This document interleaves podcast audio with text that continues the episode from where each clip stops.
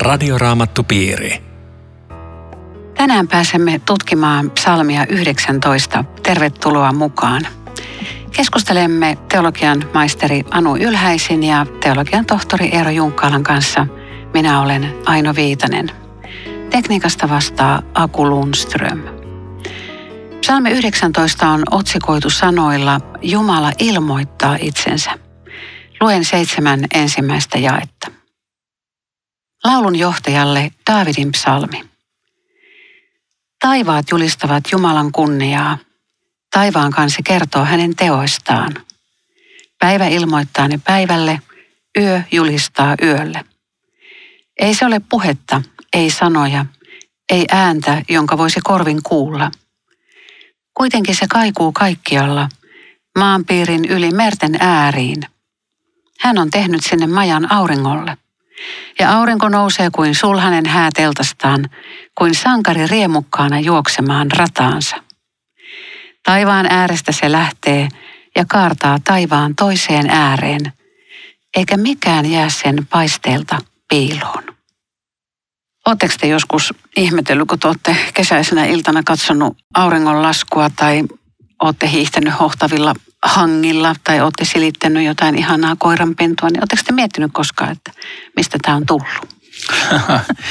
kuule, kuule, kuinka usein, mutta tästä tuli mieleen, että kerrotaan tarinaa eräästä poliitikosta, jonka nimeäkään enää muista, mutta oli kai sen verran tunnettu, että lausahdus jäi mieleen, että katsoi juuri tuollaista taivaanrantaa, niin sanoi, että no ei tätä ainakaan mikään sosiaalidemokraattien paikallisosastolle luonut.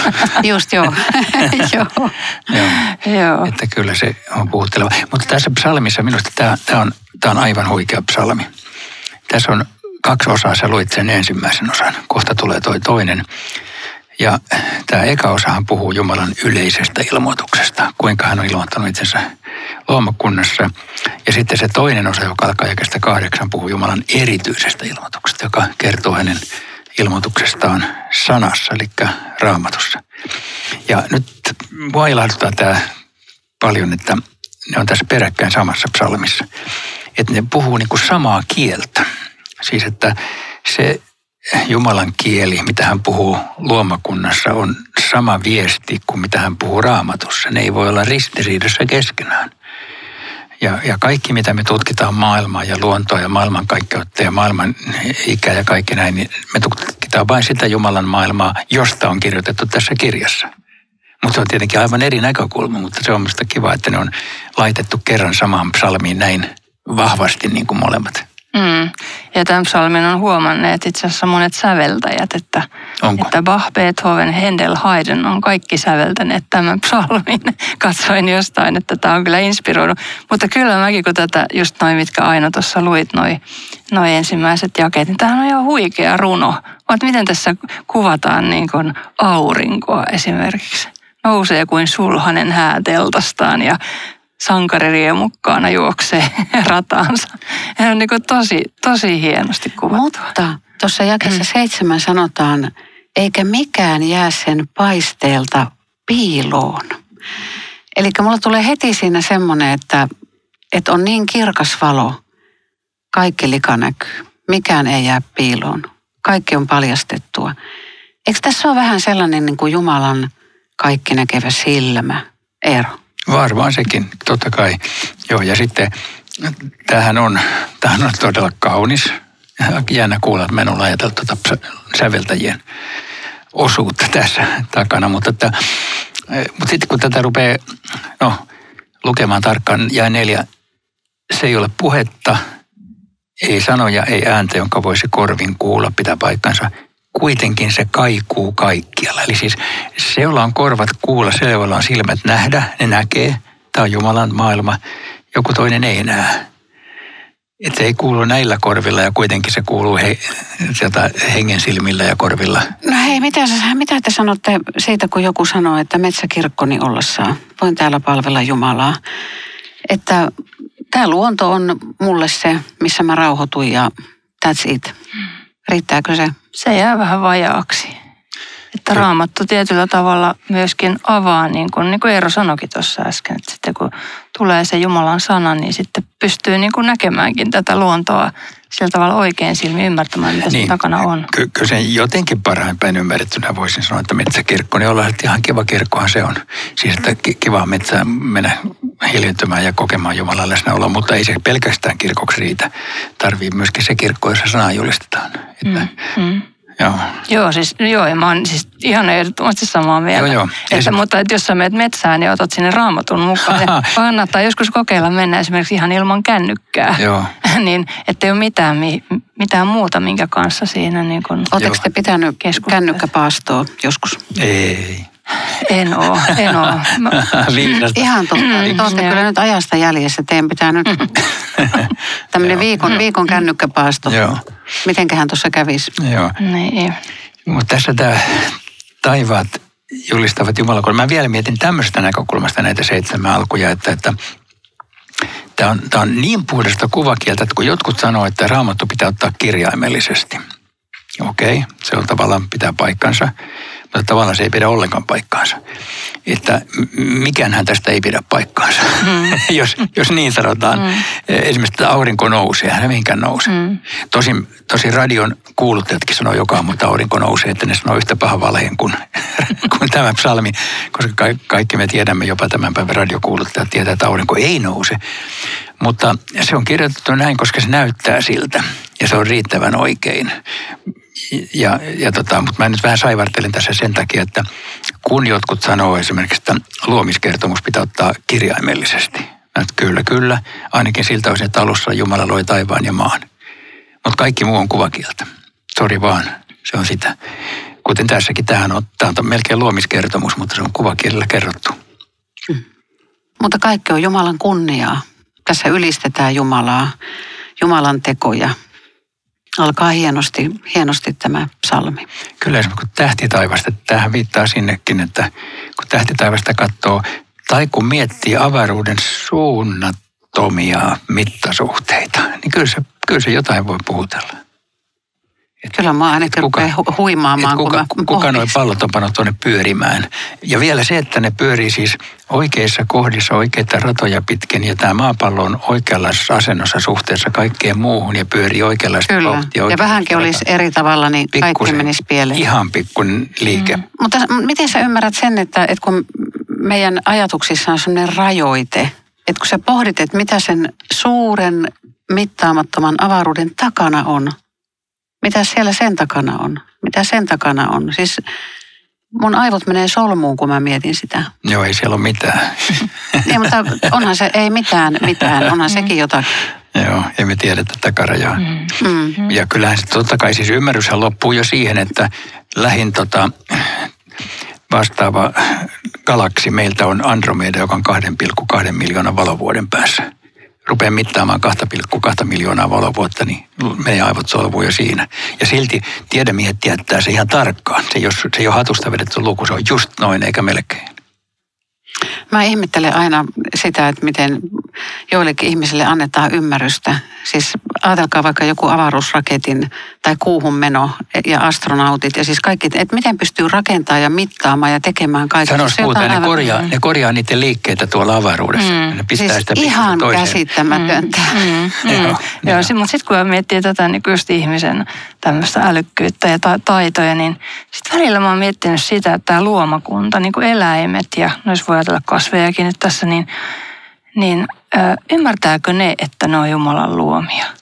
Ymmärtääkö ne lopulta enemmän kuin me ihmiset? Mietitkö tommosia? Joskus mietin. Joo, mä että, jos sanotaan, että luomakunta ylistää niin kuin luoja Aa, ja tälleen. Niin ja luomakunta huokaa. Niin, niin. Mä ajattelin, että olisiko heillä niin kuin sellainen ymmärrys, että ihminen on syntiin langennut ja, ja tota, Aika ihmeellinen en, en tiedä. Aika ihmeellinen. Mä, mä tavoitan ko, ko, Koira miettii, että hei toi on mun isäntä syntiin niin. Tiedätkö, siis mä joskus mietin, kun meillä on semmoinen söpö pieni koira. Mm. ja, ja kun se joskus katsoo mua, niin mä niin kuin mietin, että ymmärtääkö se olevansa koira. Ja, Joo, vai, nyt, vai nyt, nyt te vähän levottomaksi. Ei, kun mä ihan oikeasti ajattelin sitä, että jos Jumala on luonut luomakunnan. Ja siis se on niin suloinen, se on aivan ihana. Ja mä kyllä toivon, että se olisi mun kanssa taivaassa. Ja nyt mä en halua kuulla yhtään semmoisia vastauksia, että eläimiä ei ole taivaassa. Okei, okay, mä, mä en nyt pysy perässä ollenkaan, mutta kyllä mä silti ajattelen, että, että siis eh, tämä luomakunta siis sen suunnaton moninaisuus, kasvit, eläimet, kaikki mitä on, niin onhan se Jumalan rikkautta, onhan se Jumalan mielikuvitusta. Että Jumalalla on ollut intressiä luoda niin, että joku, jostakin luin, että maailmassa ei ole kahta samanlaista koivun lehteä. Mm. Jos yhdessä koivussa on hirveästi lehtiä, ne on erilaisia. Kaikki maailman koivut, kaikki lehdet erilaisia. Että siis kyllä, kyllä Jumalan tämmöinen luomisen mielikuvitus on aivan, aivan mm, mm, Joo. Ja mä muistan joskus mun tyttäret oli, oli aika pieniä silloin vielä, oli laittanut heidät perkaamaan mustikoita. Ja sitten mä ajattelin, että miksi tämä kestää niin loputtoman kauan toi. Niin ne oli nyppinyt sieltä, että tämä on niin kaunis tämä mustikka ja tämä mustikka. Ja että tuo vaatii vähän sellaista niin kuin, todella, voi, jos Joo. oikein tarkkaan rupeaa katsomaan, niin kaikenlaisessa on niin kuin ihmeellistä Jumalan luomis. Kyllä. ja vielä kun me tästä puhutaan, niin kyllä mä melkein eniten ihmetyttää, no kaikki nämä ihmetyttää, mutta lintujen muutto tai, tai, joku, tai joku lohien vaellus. Joku tällainen, joka on siis aivan käsittämätöntä. Tosin nykytiede suurin piirtein pystyy sen selittämään, mutta ei se tee sitä tyhjäksi. Että, että tällä tavalla siis luomakunnassa pystytään toimimaan, että kaikki... Tai tietty, tietty perhoslaji tulee toiselta Joo. puolelta maapalloa, menee tiettyyn mm. paikkaan ja taas lähtee. Ja, ja kuolee ja seuraava sukupolvi mm. jatkaa. Siis eko ihan... Ihan, ihan käsittämättömiä, mm. niin joo. Paitsi, että nythän ihminen sitä sotkee sitä Joo. parhaan kykyisen mukaan tätä, tätä niin luonnonlakia, minkä Jumala on tehnyt. Joo, biodiversiteetti on häviämässä, mm. luonnon monimuotoisuus. No sitten tulee tuo toinen osa, me voidaan mennä siihen jo ennen, ennen tota puolta väliä. Mä luen tästä eteenpäin ja kestä kahdeksan. Herra on antanut täydellisen lain. Se virvoittaa mielen. Herran ohjeet ovat luotettavat, ne neuvovat taitamatonta. Herran käskyt ovat oikeat, ne ilahduttavat sydämen. Herran määräykset ovat kirkkaat, ne avaavat silmäni näkemään. Herran sana on puhdas ja aito, se pysyy iäti. Herran säädökset ovat lujat, ne ovat oikeita kaikki. Ne ovat kalliimmat kuin puhdas kulta, kalliimmat kuin kullan paljous, makeammat kuin mesi, maistuvammat mehiläisen hunajaa. Ne opastavat minua, palvelijaasi, niiden noudattamisesta saa suuren palkan. Mutta kuka huomaa kaikki erehdyksensä? Puhdista minut rikkomuksistani, niistäkin, joita en itse näe. Varjele minut myös eksyttäjiltä, etten joutuisi heidän valtaansa. Silloin olen vihaton ja puhdas, monesta synnistä vapaa. Ota sanani suopiasti vastaan, sanani ja sydämeni ajatukset, Herra, turvani ja lunastajani. Hieno teksti. Kaunis Daavidin psalmi, aivan, aivan loistava. Joo. Mitä teille tulee mieleen? No, no mä sanon vain yhden asian ennen kuin pidetään toi tauko, että musta on ihan hyvä tietää, että tässä on synonyymejä nämä laki, ohjeet, käskyt, määräykset, sana, säädökset. Eli kaikki tarkoittaa samaa. Niin periaatteessa samaa sillä, että ne on, ne on Jumalan sanaa. Kymmenen, kymmentä käskyä vai koko? Koko, no siis Jumalan sana, siis mm. kymmen, kymmenen käskyä plus kaikki muu. Eli tämä samahan tulee sitten, kun jos, jos me joskus maailmassa päästäisiin psalmiin 119 asti, vaikka me ollaan silloin jo satavuotiaita, kun me käsitellään sitä psalmia, niin tota, siellähän on jokainen jae puhuu Jumalan sanasta. Ja siellä joka jakeeseen keksitään aina uusi synonyymi. Mutta ne kaikki tarkoittaa siis Jumalan puhetta, Jumalan sanaa. Me voidaan soveltaa raamattua. Tämä on Radioraamattu Piiri. Ohjelman tarjoaa Suomen raamattuopisto. www.radioraamattupiiri.fi Jatkamme psalmen 19 parissa. Keskustelemassa ovat Anu Ylhäisi ja Eero Junkkaala. Minä olen Aino Viitanen. Tämä on hyvin kaunis tämä Daavidin psalmi ja, ja niin kuin Eero tuossa äsken sanoit, niin kaikki nämä tarkoittaa laki, käskyt, sana, säädökset, ne tarkoittaa samaa asiaa. Ja nyt kovasti kehutaan sitä, että ne opastavat ja niiden noudattamisesta saa suuren palkan. ne on, maistuu makeammalta kuin mesi. Miten, miten raamatun sana voi maistua makeammalta kuin mehiläisen hunaja? Miksi no. tämmöistä kuvakieltä käytetään? No sä voit kokeilla. No kyllä, en tiedä, olisiko vatsanpuruja, jos... niin, kyllä se silloin, vaan että raamattua voi lukea niin kuin vähän eri tavoin. Että esimerkiksi tätä psalmia voisi lukea ihan vain kirjallisuutena. Että tämähän on ihan valtavan hieno niin kuin kuvaus ja, ja runo, runo ja tota, upeita kielikuvia. Ja sitten voi tietysti lukea sillä tavalla, että miten mun pitää elää, vähän semmoisena niin kuin ohjekirjana. Mutta sitten jos raamattu, raamattua lukee, joku vanha raamatun opettaja on sanonut näin, että jos raamattua lukee niin, että etsii sieltä pelastusta, niin, niin se on sitten niin kuin se semmoinen, mihin raamattu on tietyllä tavalla myöskin ihan tarkoitettu meille syvimmältään. Että me löydetään sieltä Jumalan tarjoama pelastus. Ja mä että silloin, jos sä oot sellaisessa sielun hädässä ja etsit pelastusta, niin kyllä raamatun sana, joka sen, sitten sen pelastuksen niin kuin ilmaisee ja tarjoaa, niin, Mutta niin kyllä sitten, se on makea. Mitä sitten, kun hädässä oleva ihminen löytää sieltä vaan niitä vaikeita kohtia, missä Jumala tuomitsee ja mä en täytä tota ja tota käskyä ja, ja tonkin asia mä oon tehnyt väärin. Ja, ja sieltä tuleekin vaan pelkkä laki vastaan sieltä raamatusta. Joo, niin voi lukea raamattua, mutta silloin, mm. silloin lukee väärin, taikka totta kai sekin osa raamatussa on, mutta tämmöiselle ihmiselle tietenkin jonkun pitäisi voida opastaa, että, että sulla on nyt lupa lukea niitä kohtia, joissa vakuutetaan, että sä oot Jumalalle rakas ja että sä saat kaikki anteeksi. Mulle tulee mieleen näistä hunajan makuisista raamatun kohdista. Yhtäkkiä tästä tuli mieleen sellainen muisto vuosikymmenten takaa, kun mä ehkä, en tiedä, olisiko se ollut ekoja kertoja elämässä, mä luin sitä psalmia 119, joka on tavallaan tämä on niin kuin tiivistelmä siitä. Tätä samaa teemaa se niin kuin lataa monta sivua, se on raamatun pisin psalmi. Mä muistan, kun mä luin sitä semmoisessa elämäntilanteessa, niin Jumalan sana oli jo ruvennut avautua mun elämässäni. Ja, ja jotenkin kiitin Jumalaa, että tämmöinenkö se on. Siis se, kun jokainen jae pomppa silmiin, että hetkinen, näin valtava, näin huikea. Kun siellä puhutaan, että kuinka, kuinka se tota, virvoittaa mielen ja kuinka se tekee viisaaksi ja kuinka se, kaikki, kaikki nämä jutut, mitä siellä on, niin, niin tota, Kyllä, ja totta kai on, varmaan teillä on kaikilla kokemuksia siitä, että joskus Jumalan sana tuntuu valtavan ihanalta. Ei aina. Joskus se on niin kuin, tota, kaurapuuroa se, se. Mm. Joo. Mm.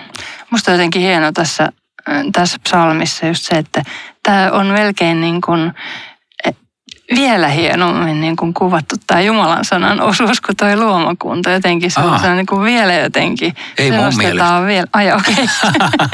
Okay. että siinä on niin paljon näitä, näitä adjektiiveja. Mulle itselle sieltä niin kuin jotenkin nousee esiin toi kirkkaat, että Herran määräykset ovat kirkkaat tuossa jakeessa yhdeksän. Mä jotenkin silloin kun Jumalan sana tuntuu oikein niin kuin puhuttelevalta, niin on, tai sitten se voi olla myös joku tietysti hengellinen tilaisuus tai, tai joku hyvä, hyvä saarna tai joskus jopa niin kuin hautajaista, jossa tulee sellainen semmoinen todella niin kuin semmoinen kirkas olo.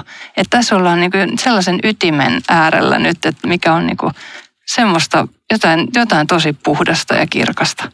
Että se on mulle jotenkin semmoinen, semmoinen koke, kokemusmaailma niin kuin raamatun sanan kanssa. Jotkut sanoo, että että kyllä ne haluaisi lukea raamattua, mutta kun se on täyttä hebreaa.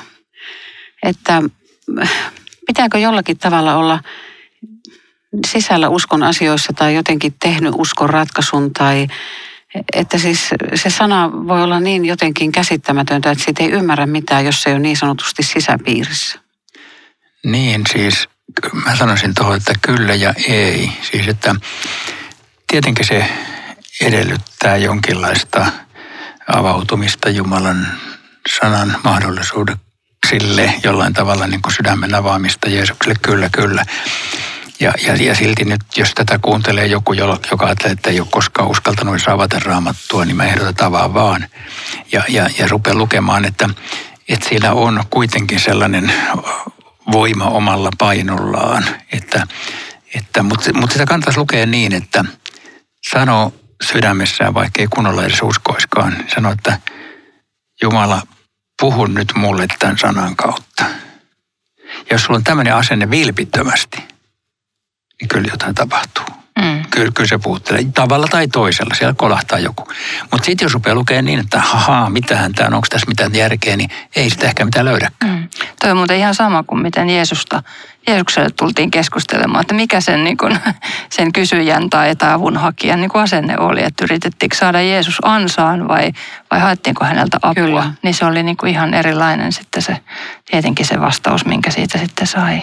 Että jos todella kuulija siellä kokee, että hän haluaa etsiä Jeesusta, niin Jeesus kyllä näkee sen sinun kaipauksen ja, ja, ja kyllä vastaa siihen. Joo, tämmöiselle kyselle pitää sitten ehkä sanoa, jos, jos hän joltakulta ihmiseltä kysyy, että mistä kannattaisi aloittaa. Jos nyt on ihan niin, että sun raamattu on tuossa sun edessä, sä et tiedä mihin kohtaan sä avaat sen, niin silloin tarvii kyllä hiukan opastusta, koska ei kannata ihan mistä kohdasta tahansa avata siellä voi uupua sinne jonnekin Mooseksen. Mä aloitin Mooseksen ensimmäisestä kirjasta mm. ja sitten Oho, kun alkoi ne... Kuin sulle kävi?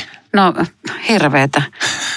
sitten, sitten varsinkin kun tuli nämä sukuluettelut ja kaikki, niin mä olin aivan pihalla. Juutuit hiekkaan niin kuin Israelin kanssa. Kyllä. Kyllä tota, mm. tietenkin eka pääsääntö on, että mieluummin uudesta testamentista kuin vanhasta.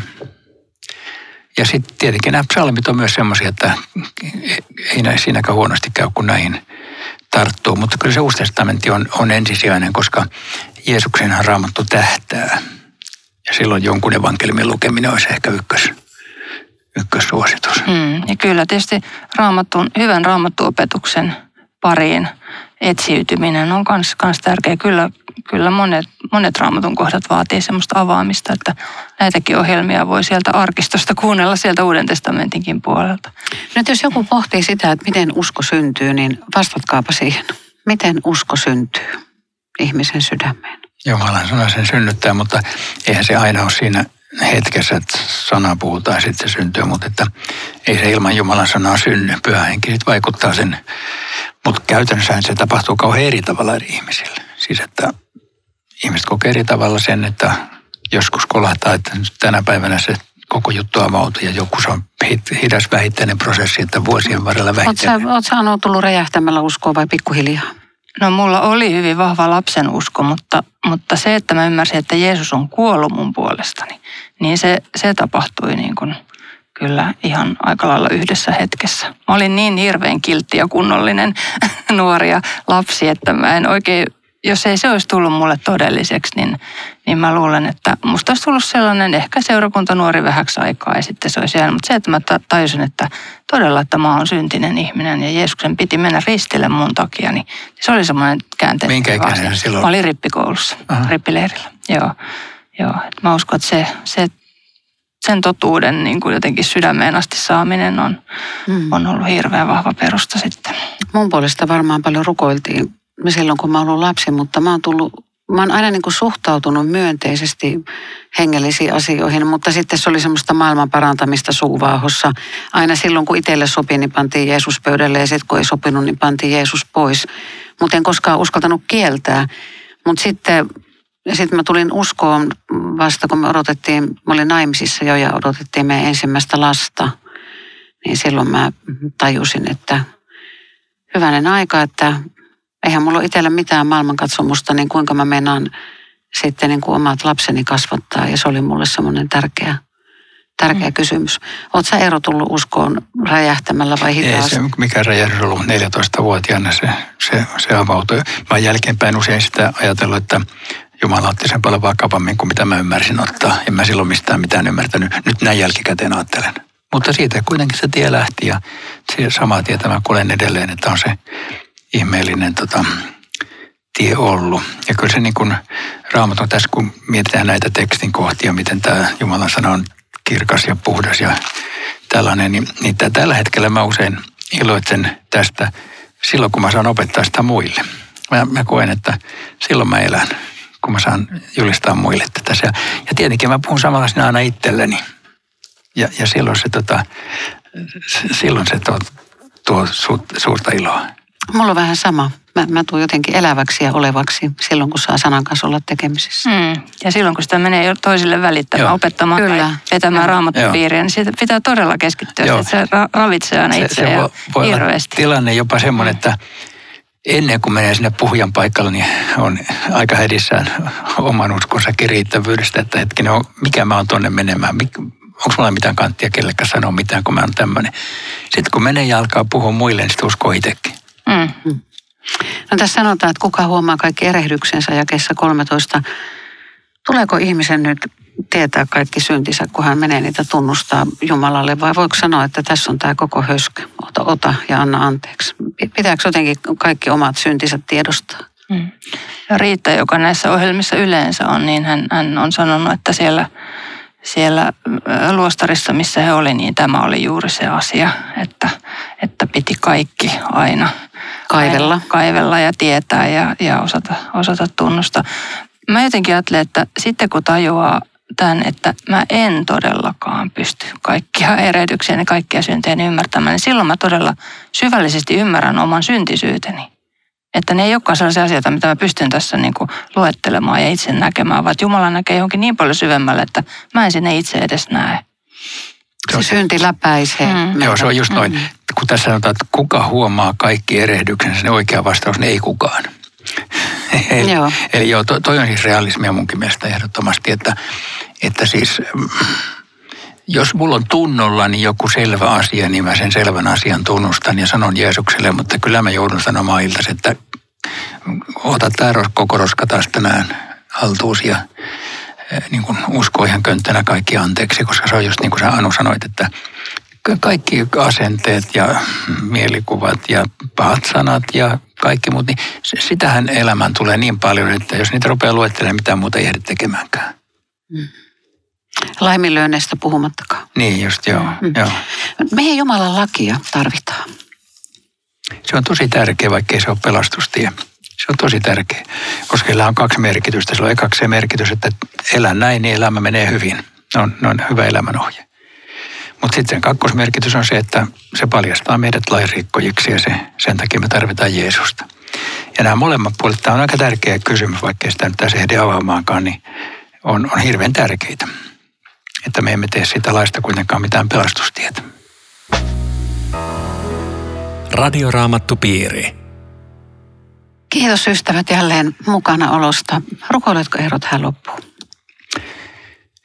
Niin herra, tässä me olemme tänäänkin sinun edessäsi ja kun tässä sanottiin, että kuka huomaa kaikki erehdyksensä, niin emme me aina huomaa suinkaan. Mutta kiitos, että tänäänkin, tälläkin hetkellä, me saamme uskoa ja kaikki kuulijat, kaikki synnit anteeksi Jeesuksen nimessä ja sovintoveressä. Täydellisen ilo ja rauha ja vapauteen asti. Aamen. Kuulumisiin jälleen viikon kuluttua. Hei hei. Radioraamattupiiri. www.radioraamattupiiri.fi